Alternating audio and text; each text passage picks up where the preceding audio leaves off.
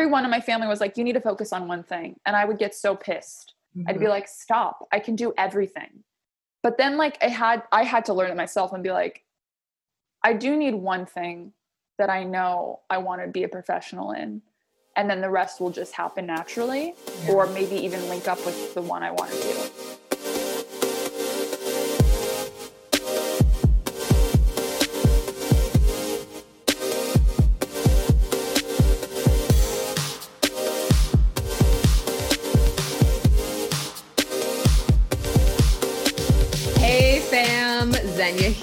Welcome back to the show. I am so excited for you to be joining me today as we chat with our guest, Emma Estrada, about her many artistic pursuits, artistic recovery, and arting sober. But before we dive into today's episode, just a quick reminder to please subscribe to the show. Whether you are listening on iTunes, Spotify, Audible, Google Play, press that subscribe button so you can stay up to date on episodes. And head on over to patreon.com slash Xenia to join the fam and help keep this show going every single week and get access to exclusive content, behind the scenes content, and early access for my music and writing. Again, that's patreon.com slash X-E-N-J-A. Your support means the absolute world to me. And now it's time for some shameless self-promotion. Have you heard my new electronic EDM single, Running with Wolves? If not, head over to xenia.bandcamp.com to listen to and purchase this moody, mystical single that tells the story of a lone wolf breaking free of all the external noise to let her inner light radiate outwards. And stay tuned for the kick ass music video happening soon. Emma is a mostly vegan 24 year old multi hyphenate artist in comedy, writing, acting, and filmmaking. She is mm-hmm. also a visual artist through painting and drawing and is a singer songwriter. She studied comedy, writing, and acting at several schools, including Second City, UCB, and Chicago's Neo Futurist Theater. While in college, she created a popular YouTube web series called Witty Pits and is the host of the I Love You Ha Ha podcast, where she interviews artists, healers, and comedians. Welcome, Emma. I'm so excited to have you chat with us today about all the creative things you do, literally all the things, so many. I'm yes. so inspired by you. Yes. Emma and I actually you. we met this past summer. Um, we were in a workshop together called Creativity RX, where we went through the book The Artist's Way, which is kind of like a guide for artistic recovery. So that's where we met. And I, yeah. I we were like the youngest in the group too. So for sure. Yeah. Um, I think most of the women in that group have been through menopause, but in the best way possible. Like they're amazing ladies and i feel like it's so important for young people to just be surrounded by women like that because they're incredible right they're amazing yeah oh absolutely i that group will forever be in my heart like i love everybody who is in that group and I still talk to a lot of them too. And I'm like, can you adopt me? Like, I want be your child. yeah, they don't know yet, but uh, we're their daughters and we haven't told them anything, but they're in our wills. We're in their wills. We talked to their lawyers about it. We did, um, yeah. We did. It was great. Yeah. It was nice. We represented for the young woman. I think we did a good job. Yeah, I'd say so. Yeah.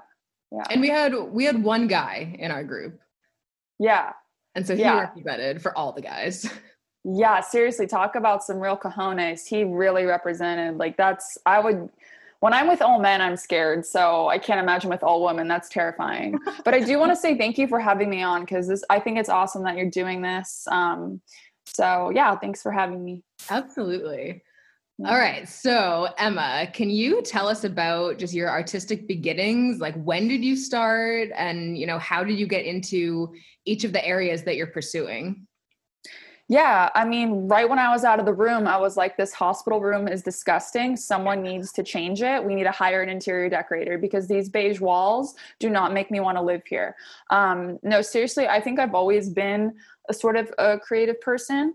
Um, we, we're all born creative, I believe. And I think just later on in life, um, I would say maybe like I guess in I don't know. I guess in college and and and in high school, I kind of like stopped being so creative and focused more on academics. Um, and then I was like, I can't do this. I'm I'm so focused on creating. Like I'm a very it's like in my soul, like who I am. So, but I I think I started creating when I was very young. My mom put me in dance classes when I was three years old. So, I've I danced up until high school when I graduated high school, and I was dancing almost every day um, with a team and that was very competitive the dance world super competitive very like heavily focused on the superficial um, mm-hmm. there's a lot of amazing things about dance and dance as an art is just super healing yeah. and great exercise too. Um, but sometimes the culture around it can be kind of toxic. But i had some really good friends in dance so that kind of was the highlight for me. And so carrying on with dance i went to high school and I noticed um, I went to this show, like this uh, improv comedy show at my school, and I was like instantly like, I have to do this. So I got on the team and I started doing improv in high school, and then um, went to college, studied English, and so that's very like writing, reading. Um, so I got into that more like literary side. Mm-hmm. Um, huge book reader, and yeah, I just I've always loved creating stuff. I don't know. It's it's dancing and then comedy and then writing and then um, I got into sort of theater in college and theater's kind of like a backbone of comedy too. So mm-hmm. um, and then in college I was pretty depressed, so I got into uh, playing piano and um, painting and drawing some more visual arts, which had always been super scary to me because it's very out of my comfort zone. And I started doing that, and mostly just a way to heal. Honestly, I, I didn't even I didn't even think about being good. I was terrible. I just needed to express myself. I've always had a need to express myself, even if people don't care to listen. I I just I love it. Um, yeah, so I've always I've always been a creative person, and my mom and dad have always encouraged us to be super creative. Um, I think to go into it as a career was definitely something difficult for them to hear about, mm-hmm. like me wanting to do that, um, and still kind of is sometimes. But it's just who I am, so I can't really, I can't do anything else. I yeah. just that's my modus operandi. You know what I mean? Yeah, absolutely. Oh, I'm the same way. Yeah. yeah. Um, has art because you mentioned that it's it's just often a way of of being able to express as it have you found like at different points of your life that it's been a different expression yes well what do you mean because do you mean like the the actual medium or do you mean like a different expression of of my life at that point both yeah oh my god yeah that's a great question i I've so my first like quarter of my life was just dance. I didn't have time to do anything else.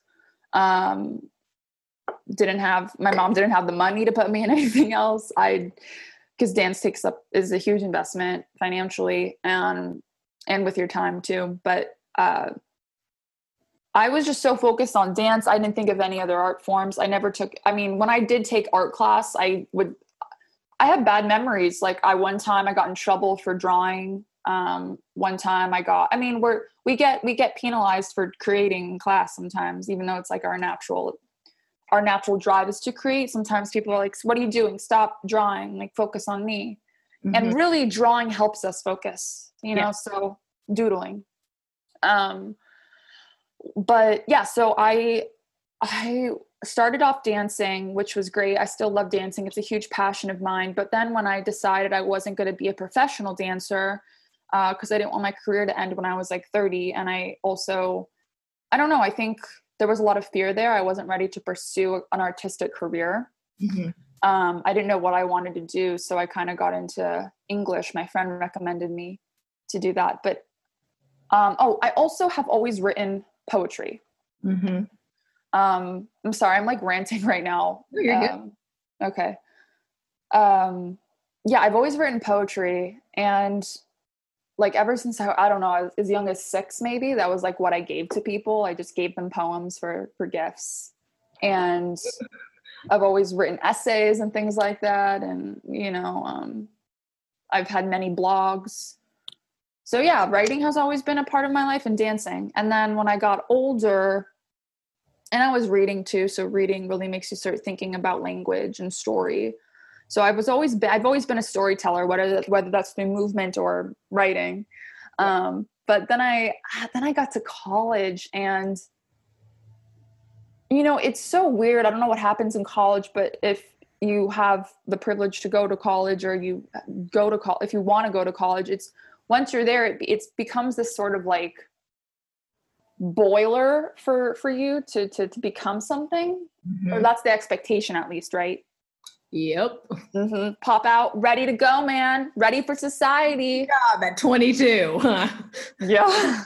That's, That's what, my experience also. So yeah, I want to hear about that too. I'm curious, like your experience, but because you're you're very creative as well and like different types of creativity too. But I think for me, what happened was like I went to college and I did community college, which was great. I was successful in my English degree. I um, did well in my classes and my teachers liked my writing and stuff but even that was super specific essays. Yeah. I wanted to do creative writing. I wanted I, you know i liked that stuff and i did take creative writing. I did that too i did that too but i was still very blocked. I still felt like i wasn't good or you know i just i remember we had a magazine. I was an editor in chief of a magazine in my community college and everyone submitted something to the magazine. Mm-hmm. and i was so scared that people would see me as a fraud hmm. if they were to read because I was in this position of authority, quote unquote, mm-hmm. and and if I were to submit a poem, maybe they would like think I was bad at it or something. Like be like, oh, she's not even good. Why is she editor? Um, so I just didn't even try. I didn't even go for it. But I had I had poems, I had stuff. Um, so that was something that just came up right now for me. I haven't thought about that in a while. But I wrote, and then um, then I transferred to university up north and yeah, I was super depressed. I found the artist's way. And I was also living in a co-op, a community house. Okay. I had a piano. Do you, you know a co-op? It's sort of. Yeah, we have like work shifts. We all work together um, to keep the house clean. You have discounted um, rent Oh, okay. And yeah, we lived in like this big old hotel together. It's called Cloyne. It was a sober home, actually. Okay. Um, we were all sober, except I, I wasn't sober at that point. I was still smoking and doing my thing outside. um, but yeah, I started playing piano there. Wasn't good, didn't care, just kept doing it. They had a maker space with paint. So I went there by myself, started doing that. And yeah, just while I was depressed, that kind of got me through. We, I remember one time I left my final because I wasn't ready for it, and I just went home and painted. Mm-hmm. And um, yeah, my mental space was not great, so that's what I did. That's what like the only thing that literally made sense to me. Yeah. Um, and I still dance a little bit too, but not as much. And yeah, and now I'm now I I'm doing comedy, and when I graduated, I started doing more comedy. So mm-hmm. uh, it kind of combined all the elements for me. Yeah. Yeah. Cool. i like that. Yeah. Um okay. Do you want to hear about my i do. What about you? Like what happens? Um so i didn't want to go to college. Um when I was a senior in high school and like junior senior, um, I started training at a circus like gym um, and i wanted to pursue that. I wanted to go into the circus. I did not want to go to college at all. Um, was basically forced to mm. um, by both of my biological parents and then my circus coach who is a pedophile. Um, oh wow. oh yes delightful. Um, oh. i was living with him. He was basically my adoptive father. Um, oh. and I was I was forced to go to college. So I, I was was there for two years. Um, but well, so I was living with with him for four, but I was so college for two years. Um, and was then, he like your daddy or was he like your father? Like, how did that? He was probably every single relationship he could be. Like wow. that exists at one time. Like, Mm. yeah, it's a whole it's a whole nother episode. yeah. But so when I um, decided to leave him, I took a year off of college. I was in and out of rehab and out of hospitals. Mm. Um, and then I transferred to another state. So that's why I'm in Illinois now. Um, and I did, I, I enrolled, I studied um, psychology because I, I basically transferred most of my credits in already. And I was like, well, I don't even want to be in college still. I didn't want to be in college. So it's like, I'll just get my degree in psychology and be done. yeah. And then it wasn't until I think probably a year and a half into this second school that I actually started to enjoy college. And I was like, oh, wait, I'm going to study political science and I'm going to study international relations. And I got super into that. Um, Mm. so I minored in poli sci, and then I also two two terms before I graduated, I added a second minor of philosophy. So yeah, so I was a very random um, student, um, and on top of this, I was assistant directing in the theater department and assistant sound designing, and like learn like all of these. Um, behind the scenes elements. Like i i want to pursue directing. I absolutely love it. Um but i wasn't i didn't have the confidence because i was also super blocked. I was like well this isn't feasible for me a career in the Mhm. arts isn't a thing that i can actually achieve Yeah. so even graduating oh my god when i graduated i like it was so so bad i had no idea what i was going to do and that's when i found um lindsay kavet who is the director of expressing motherhood um Mhm. sh- through her i found jen and the artist's way and just doing that and like reading that book i was like oh wait being a blocked creative is a thing i'm weird. so um truly that like that has been the spark that has changed changed my life and changed my entire trajectory. But yeah, so like thank the universe for the artist way and for Jen and for our group because I wouldn't be doing this podcast. I wouldn't be uh, where I am without it. So yeah. So you credit do you credit that to the morning pages or like just the book or was there so many other factors involved? Yeah, um there are a lot of factors involved. I morning pages are amazing. Um I'm a journaler like Mhm. in general and so just I do that. I roll out of bed and I do morning pages. That's just what I do. It is my brain dump and and, and I can just Mhm. like then I go meditate and like do the rest of my morning routine. But yeah, I need morning Mhm.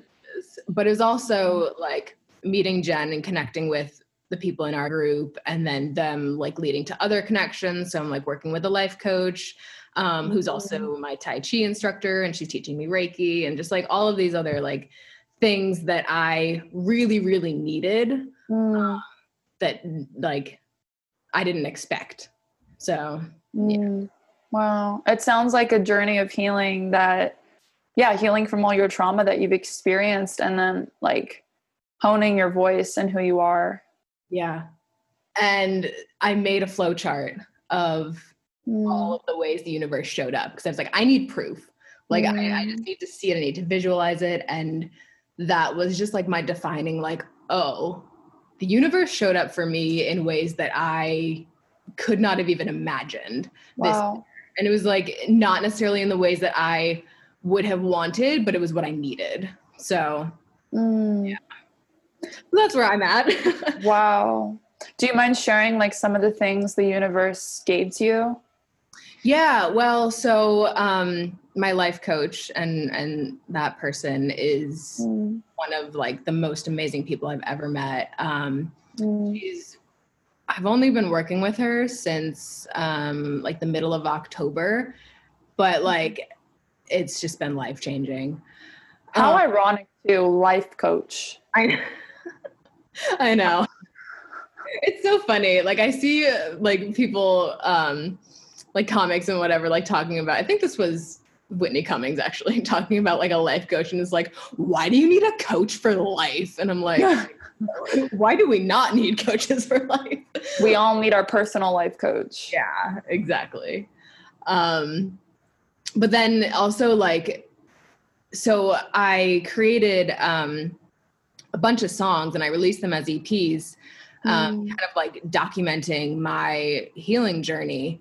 Um, and then I did an Instagram live for Lindsay on that. And then through that, I got connected to um, another person who had just launched a podcast a couple months ago who put me in touch with the person who's helping me launch my podcast. And it was just like really like crazy magical like universe kind of like well if i didn't do this then this wouldn't have happened and this wouldn't happen like it's just so so magical Mm. Yeah, synchronicity. Yeah. And it's like when you what you put out, you get back all of that. Absolutely Yeah. It really universe really supports you in any way. It could be a negative way or it could be a positive way too. absolutely Yeah. and it's for me it's still like a daily journey you know Mhm. like it's it's having to get up and choose to not self-harm every single day you know so but it's worth it Yeah. Yeah, day by day. Mhm. I, I sometimes forget that. Um, yeah, I sometimes can get depressed or into some sort of like melancholic mind. And I don't know if you experience that too with, I don't know if you experience depression, but um, it can kind of be like that. And then, but it's just a moment, or maybe it's just a day. And then you kind of move out of it like a cloud, like the weather yeah and but it doesn't mean like you haven't improved over the course of your life i was on a hike today my art estate and i was thinking about all the things i've done in the past two years. Like i've really stepped up my my self-love and really honed in on my goals and really like fine-tune the people i surround myself with and um just so many things and I, I can't forget that. So it is it is a journey for sure. Yeah absolutely. Yeah Um, all right, let's jump into you as a multi hyphenate artist. I'm obsessed with that term. Is it an actual, like, legitimate thing, or did you make it up? you know i think i heard it one time years ago but let's just say i made it up Great. Credit goes to Emma Estrada. I love it. Um, so, how do you decide what things you want to focus on? Are there some projects that are just, you know, art for art's sake um, versus some you pursue professionally? And, and, you know, how do you decide which ones are which? Hmm. I think I decide what I want to do based on my goals. And sometimes my goals, I have goals next to me written down. I have about six goals next to me, but they're not all creative. But um, with my creative goals in particular, not all of them are written down. Um, and they do change a lot. Uh, a month ago, I was working on a poetry book and then this month i'm working on writing a movie so it really it's always changing it's kind of like whatever i'm feeling at the moment um, but i do have like specific goals that i that i want in my life creatively um, that are like the long term goals that i see like running after i have to run the mar- i have to run the marathon to get them but i'm building up to that with baby steps every day so for me, there's like staples of um, my daily creative nutrition.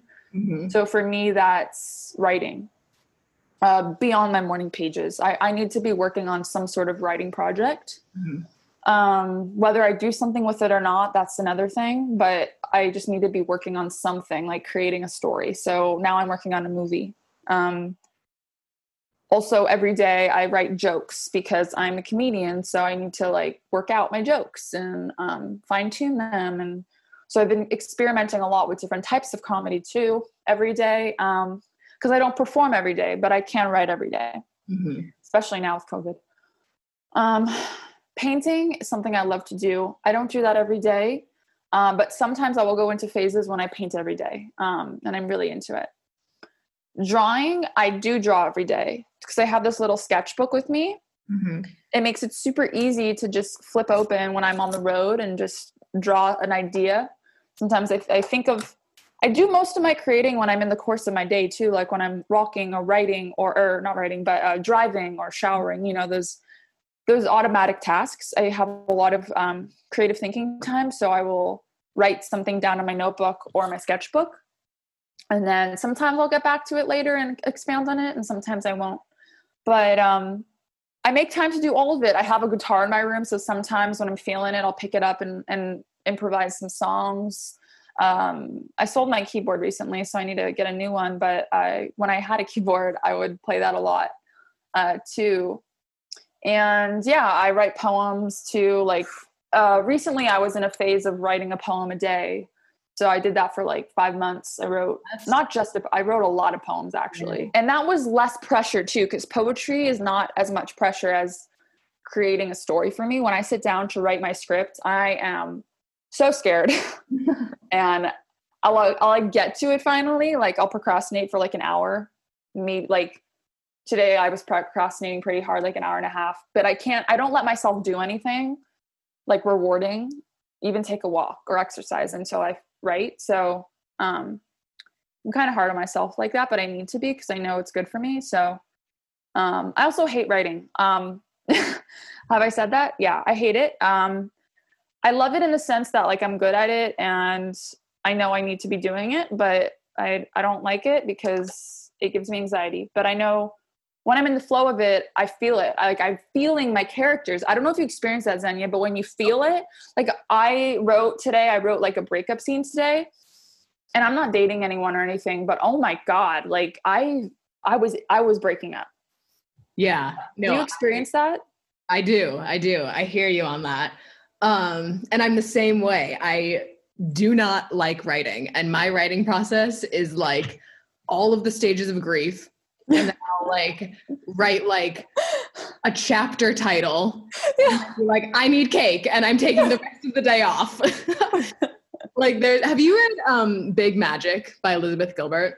Yes, I have. There's uh, the part where she's talking about how her students are like, I just love writing, but writing doesn't love me. I wrote in the margin, I'm pretty sure writing loves me more than I love writing. because like, I, like the same thing. I'm good at it. I my story that I'm working on is kick ass, but I don't like it. It's such a drag. Mm-hmm. Yeah, I was actually. What the fuck was I? I was watching this documentary with Fran Lebowitz on Netflix, and she's a writer. Uh, recommended. She's amazing. She's very funny and spunky and witty. And she talks about all the writer friends she has. They hate writing, but they're good at it. Yeah. She has one friend. She she knows one person who loves it. They're not good at it.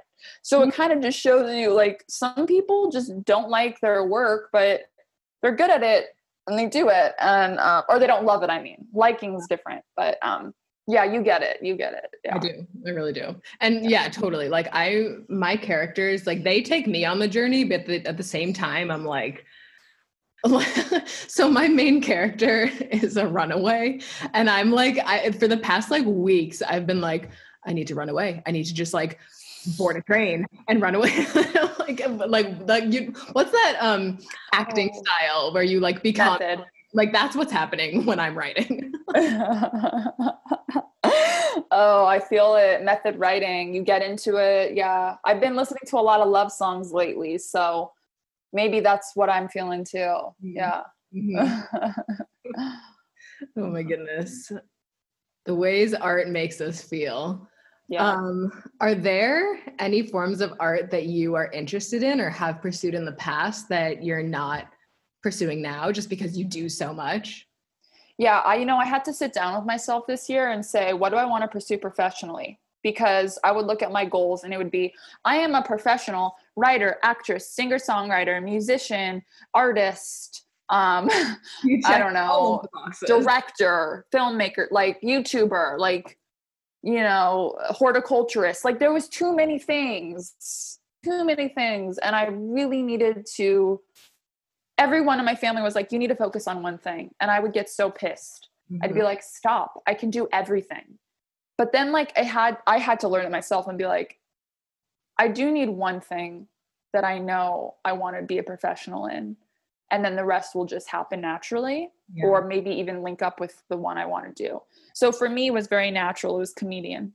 Mm-hmm. Um, and it's not even like it became a conscious decision. I think subconsciously I knew I wanted to to do comedy. I've always been funny and it's been like um, a, a sixth sense for me. But I think I really had to embrace that and be like, commit to it. You know, I, I can't commit to a relationship, but I can commit to this idea of this is this is a potential path where I have a purpose and I can wake up and say, oh no, I know what I'm doing. Yeah. That guy may not like me. This may not work out. Um, this mic, I have I bombed it, but I have a goal. I want to be a professional comedian. So it gives me motivation. Um, but yeah, there are a lot of things that I have to sacrifice and arts and and I and things I want to I have to sacrifice in order to meet to meet my uh, expectations for myself and my goals. So yeah, would I like to take a ceramics class? Of sure, sure, but I I can't afford that right now. I have to really um, hone in on my focus. Mm-hmm. Yeah, I definitely can understand mm-hmm. that. Yeah. Um. So, how did you get into comedy? Switching into that vibe. Yeah. Uh, I've always been doing comedy. I think a lot of comedians will say the same thing um, they've always been funny or they've always been a class clown i've always i was always a class clown i was like well i'm not going to get these people with my looks so i need to be funny and now i'm like i kind of glowed up a little bit so i'm like oh i can kind of get people with my looks but i don't believe that i still need to be funny i need to show all of my amazing sides um wait okay how were you a class clown i'm very interested in this like eight year old emma being a class clown yeah well, first rule is you have to talk a lot. You can't okay. shut up. That's the rule. You need to talk a lot and get in trouble for talking, which I did.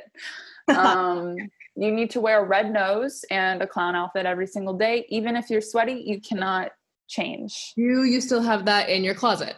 yes. Yeah, I do. I do. Uh, my mom was like, Emma, let's get you some real pants. I was like, this is my profession, mom. Um, I do want to go to clown school though. That's a it's a nice clown school, but anyways yeah i've just i've always done comedy and then my mom is hilarious she also does comedy um, so that kind of got passed down to me. And then when i was in high school um, like i said i i saw that comedy show the comedy sports show and i was like oh i want to do this. And so i got on the team thank god and then i started doing that. And then in college um, i tried to do comedy where i could and then i had this like I kind of failed my classes in college, so I had to take a semester off and I did stand up in that semester and I got into that and just been doing it ever since and then like also seeing some women um, watching their TV shows like Girls and Insecure and um, Broad City with my friends growing up like that was super inspiring to see a woman be funny and have her own show and mm-hmm. um, I think watching TV really impacted me and my my humor a lot Mm-hmm. Um, and I actually wanted to be a TV writer originally, um, and I still do, and that is one of my goals. But um, comedian just seemed like a very natural progression for me as a writer and as a performer. It was a good combination of both. Yeah.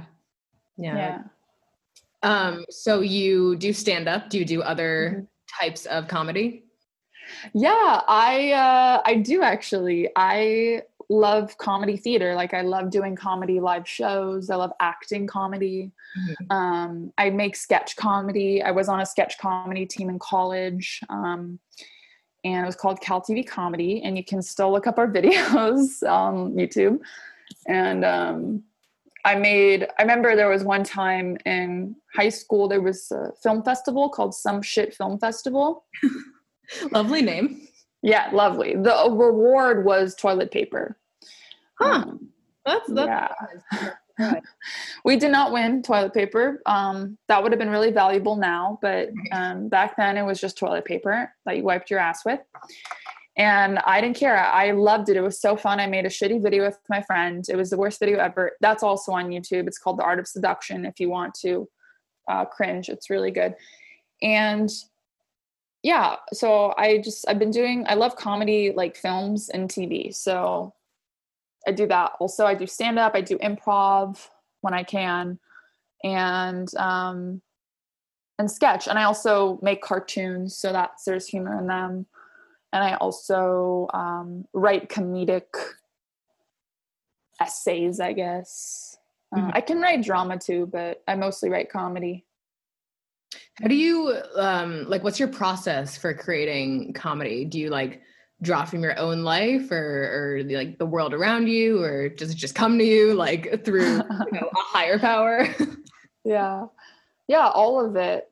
Um definitely all of it. I i feel like i'm channeling when i'm creating completely. It's not i don't think it i can try like when i'm not creating i'm thinking really hard. Mm-hmm. but uh, i think you probably experience that too. You're like thinking about it a lot. But you're not doing anything. It's like you're just thinking a lot. Um it makes you constipated. And i was like i don't know. I, I don't really have a process. I just sort of sit down don't leave my chair and go.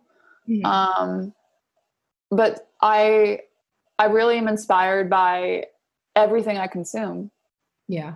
um by my life. Is it hard to pursue com- comedy when everything it feels like we have to just be so um like sensitive to every like overly sensitive you know like i feel like i'm just because my life is so dark like comedy and humor is my like number one go-to coping skill but at the same time it's like how do we find that balance of of you know being humorous and um finding levity in situations while also not being offensive you know mm.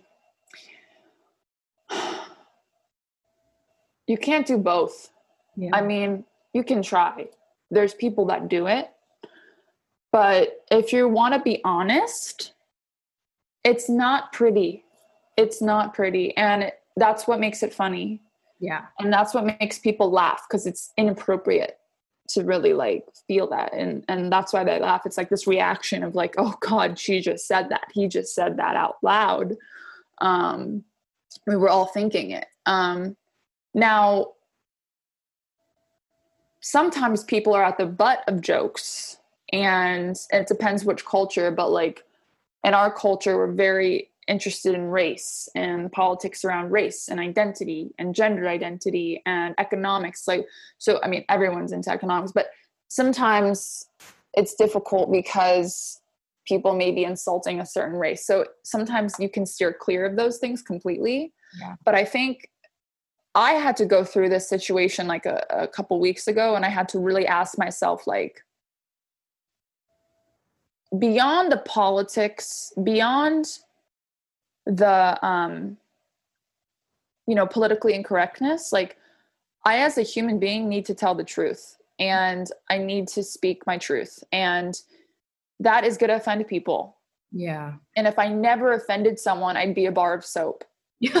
yes that's that'd be my personality. So i i offend people i hurt people's feelings sometimes um but at the same time i'm very anxious and insecure about it. Like i don't like when i hurt people's feelings. Yeah. Um i really don't want to sound like um i'm racist or like i hate black people. I love everyone. Like i i'm not racist but i also am not educated enough in race and culture and all that stuff. So I don't feel like I can talk about it a lot because if someone were to confront me, I'd be like, I, I don't know. I just thought it was funny. Like I this it's a hard question. I think a lot of people now are getting like fired from stuff because of certain things. I think certain things, yeah, fire them.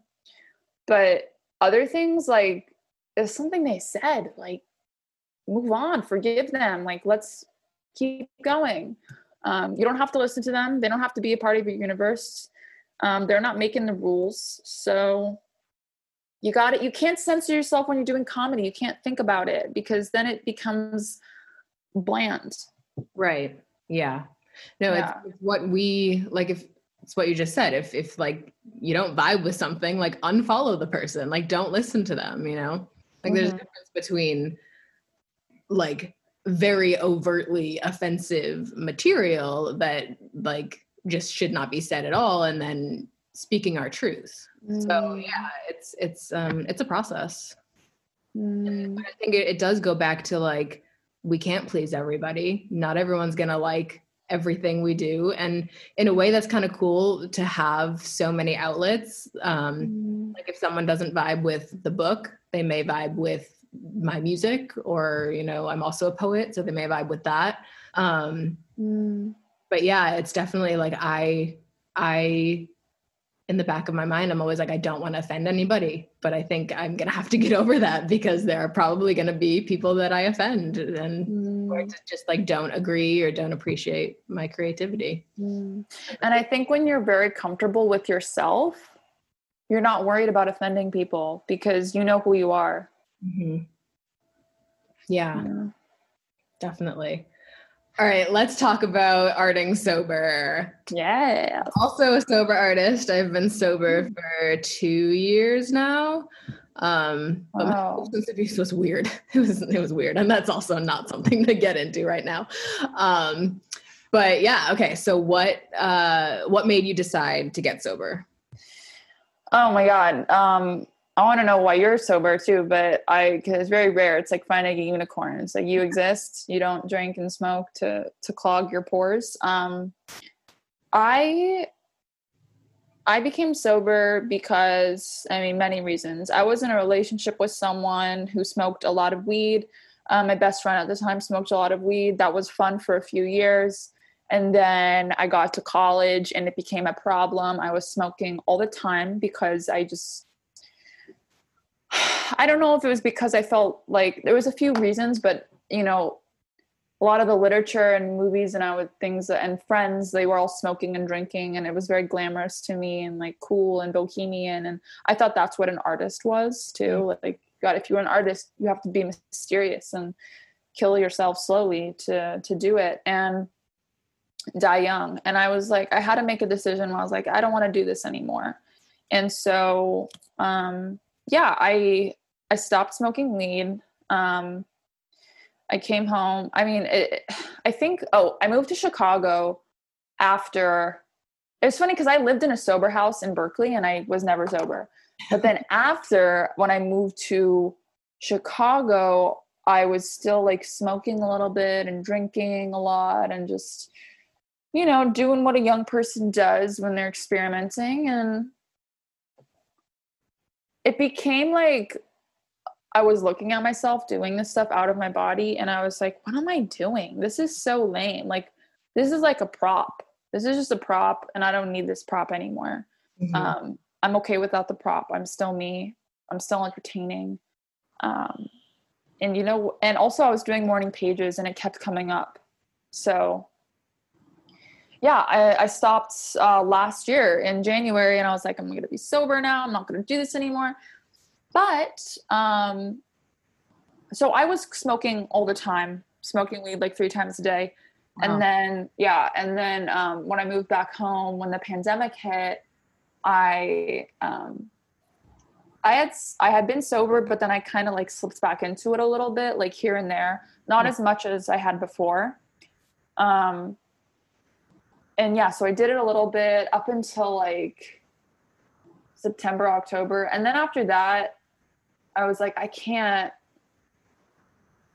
Every time I would do it, I would just feel hungover and gross, and like this isn't helping me anymore. So um, I like recommitted at the end of last year, and yeah, it feels great. I feel like so much more creatively productive than I've ever been in my life. um, it's amazing. I can't I can't even have drunk sex anymore. It's great. Like I have to actually like the person now. That's like, good. That's good. yeah, I have to actually care. And now that I care, I'm like, I actually don't want to do this with you. um, so yeah, it just took a lot of courage to just be like, I don't need this. I don't need it anymore. And I'm not going to do it. I'm going to I'm going to exercise. I'm going to focus on my health. I'm going to create. I'm going to be with friends and family. Like, I don't want to have to rely on a substance to make me feel like it's okay to function in society. Yeah, that's huge. Congratulations. Like, that's really, that's really huge. Thank For you. me, like, my my substance so i wasn't really a drinker i i i drank beer before i was 21 like just kind of like at um some like college stuff and then just like randomly, but I wasn't like a heavy drinker. Um, I kind I stopped drinking because I just didn't like the taste and it's expensive and I was kind of like this just isn't my vibe. I don't enjoy it. Like it it just makes me feel not good. Um, mm. and the other things that I would do were more like just like yet another thing, another unhealthy coping skill to deal with all of my unresolved trauma and and deal with, you know, limiting beliefs and all of these things that um are really hard to deal with. Um mm. it just it just was so destructive and and not not healthy. Um so I I feel like I kind of the same thing. I just made the decision, like like I'm just not going to do this anymore, and it's so hard. Um, and it's really like you mentioned exercise. Was that kind of like um, a replacement, like a, a more healthy like coping skill? Yeah, yeah. Like I I can vibe with that because I I've had to find like things to replace because if you don't do that, then it's like oh well I'll just do the thing, you know. Yeah. So yeah. Yeah, so exercise helped you too? Yeah, okay. exercise, um, meditating has helped me. Um, I'm learning Reiki right now. Yeah, it's like distance healing and all that, right? Yeah, and energy, energy, energy work. healing. Yeah. Yeah, I've had Reiki before on done on me and it was incredible. She said she saw an angel when she was like doing it on me. Wow. Um and I just felt like I was transcending when when she was doing it. It was incredible. I felt so mm, like warm. Yeah. That's that's amazing. That's so cool. Yeah. So you're gonna touch a lot of people's lives. Thanks. Yeah. Did you find I mean, I know it's because like the pandemic, we're not at all social in any realm of the universe, but have you found that like it's easier or harder to be social and sober? Because like I basically have no social life and I sometimes blame that on being sober because I feel like so many people in their 20s want to go out and drink, want to go out and party and go to clubs. And I'm just like, that's not like I want to stay in and like watch Modern Family. yeah. yeah. See, you you have the right idea. I think uh, it's hard because I love being social. I'm also an introvert, but I also love parties. Mm-hmm. Um, and it is hard, especially when you're vulnerable and it's still you haven't resolved those uh, feelings yet uh, with with substances it's very dangerous and tricky territory to be around people who are drinking uh, and smoking because it's very easy to slip back into that behavior. Um, so yeah it's just i've had to not hang out with people who smoke and drink. I but also it's good because i am focusing on stuff I need to focus on and upgrading. So is it hard? Yeah. Some people can handle their liquor and, and not smoke a lot and be totally fine. Right. And I, I can't do that because it always messes with me. And it's really something hard. It's very difficult. And it's almost like now become like subconsciously a requirement in my relationships or like even in my romantic relationships. I'm like, I want to meet someone who's sober yeah. because then they'll get it. Mm-hmm. we won't have to like deal with this um but yeah i think once i like become super strong and and keep like um honing my recovery and focusing on it i think it will be less of an issue when i'm with people who who partake but right now i feel vulnerable still so i am very wary of parties and and stuff like that. I've stopped going to a lot of them. Yeah that's really wise. Yeah. Mm. Did your art or your artistic process change from mm-hmm. pre and post getting sober? Mm-hmm. Completely. I mean, my output was just insane. Like, it's just been insane. People are like, "How are you doing this? Like, where do you have time?" I always look at you like on Instagram, just posting. Like, I just, I, I can't be by myself and bored and not doing anything because mm-hmm. when I'm doing that, I'm meditating, and when I'm not doing that, my mind just restless um, and I won't let myself just like do nothing. Um, sometimes I maybe that's something I need to work on, but I my out my creative output's just better now. It's just I'm doing fun activities and playing more, and it feels really good. So yeah, my output increased, and I've definitely living a more creative, healthy lifestyle since I've um, since I've gotten sober. It's just been one of those things when you're on the healing journey, it, it sort of comes naturally. Um, yeah. Yeah. Yeah, I hear that.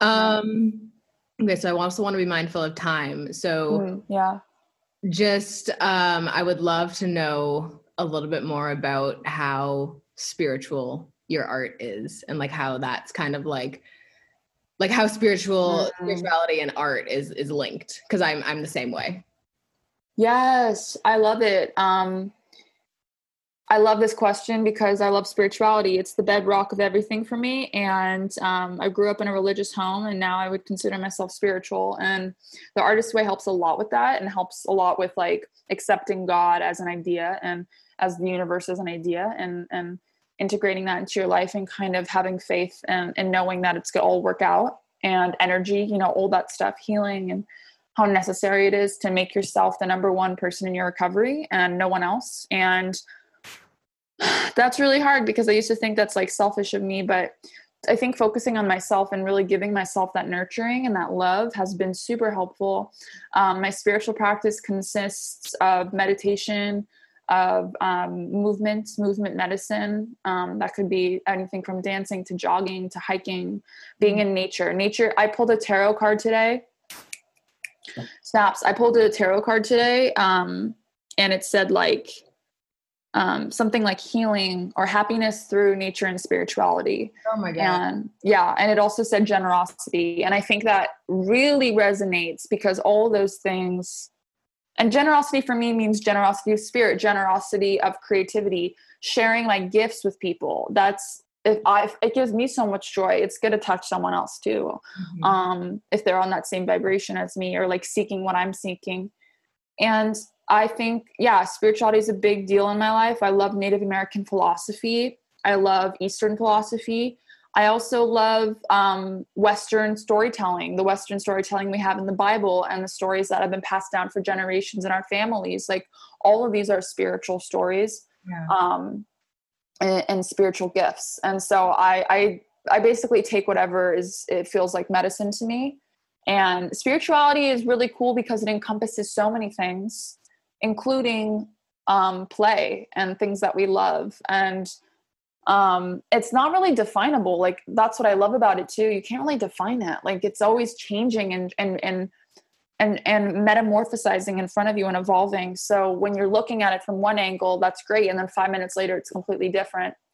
And for me, spirituality a lot is being present in this moment and um, really understanding that we are creating every moment and the words that we speak and the thoughts that we think and um, our actions have an impact. And so um, uh, creating is like the ultimate spirituality essentially because we were here from creations and we, we are creations um, and we are also creators. So uh, but i also think it's important to recognize god or whatever source it is for you and to and to um, acknowledge that source and thank them.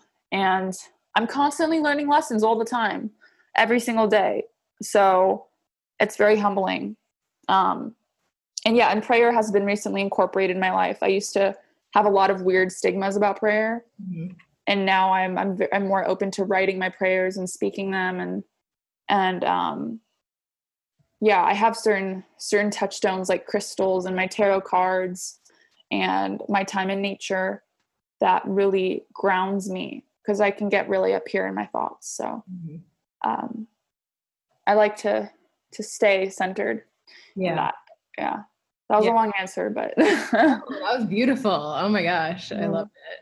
Um, all right, so we're gonna move on to our final five speed round. Right. Off the top of your head, one, what is your favorite style of comedy to perform?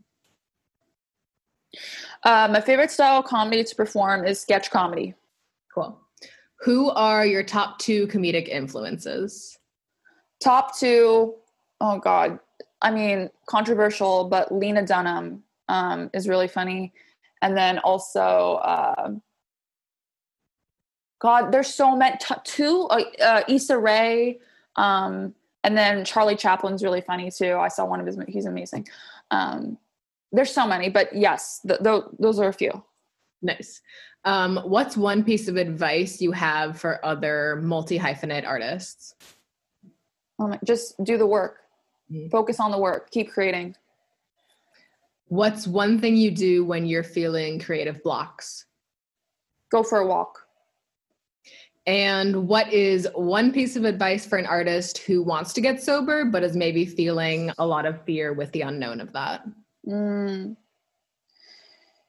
If you mess up, it's okay, you guys. Not like you go to jail. Like you can start again. Just get the next day, you just start again. And um, uh, writing, writing is very helpful. Journaling, and join a community. Mm-hmm. Yeah. Nice. Yeah. Thank you so much for being here, Emma. I loved, loved chatting with you. You're so awesome. So mm. amazing. Thank Fan, you. Check out all of Emma's creative endeavors. New yes. episodes of I Love You Haha air every Tuesday on Apple Podcasts and Spotify. Mm-hmm. You can find her on Instagram at the Emma Estrada for comedy and info on performances in LA, mm-hmm. and at Emma Estrada Art for art, cartoons, and daily drawings. And new comedy videos air every Friday on her YouTube channel. All of this information, plus a link to Emma's YouTube channel, is in the description of the episode, or just search her name, Emma Estrada. Yes. Thank you so much, Xenia, for having me. This was so much fun. You're an amazing interviewer and person to talk to. And I hope when COVID's over, we can meet in person and have quality time. Yes, we're definitely going to do that because I'm moving to LA in June at the latest. So, okay. Yeah. Do you have like a place to? I mean, you don't know about details yet. No. Okay. Right okay. now, I just know that I'm going to LA. I love it. Oh my God. Congratulations on the move. I'm so excited to see you. Thank you so much for tuning in. I hope you have enjoyed your time today. Please take a minute to press that subscribe button on iTunes, Spotify, Audible, Google Play. And if you liked today's episode, please rate and leave a review. It would mean so much to me, and it helps more listeners like you find this podcast. You can connect with our guests and myself on social media. All of our information and more is listed in the description of this episode. I'm your host, Xenia. See you next time.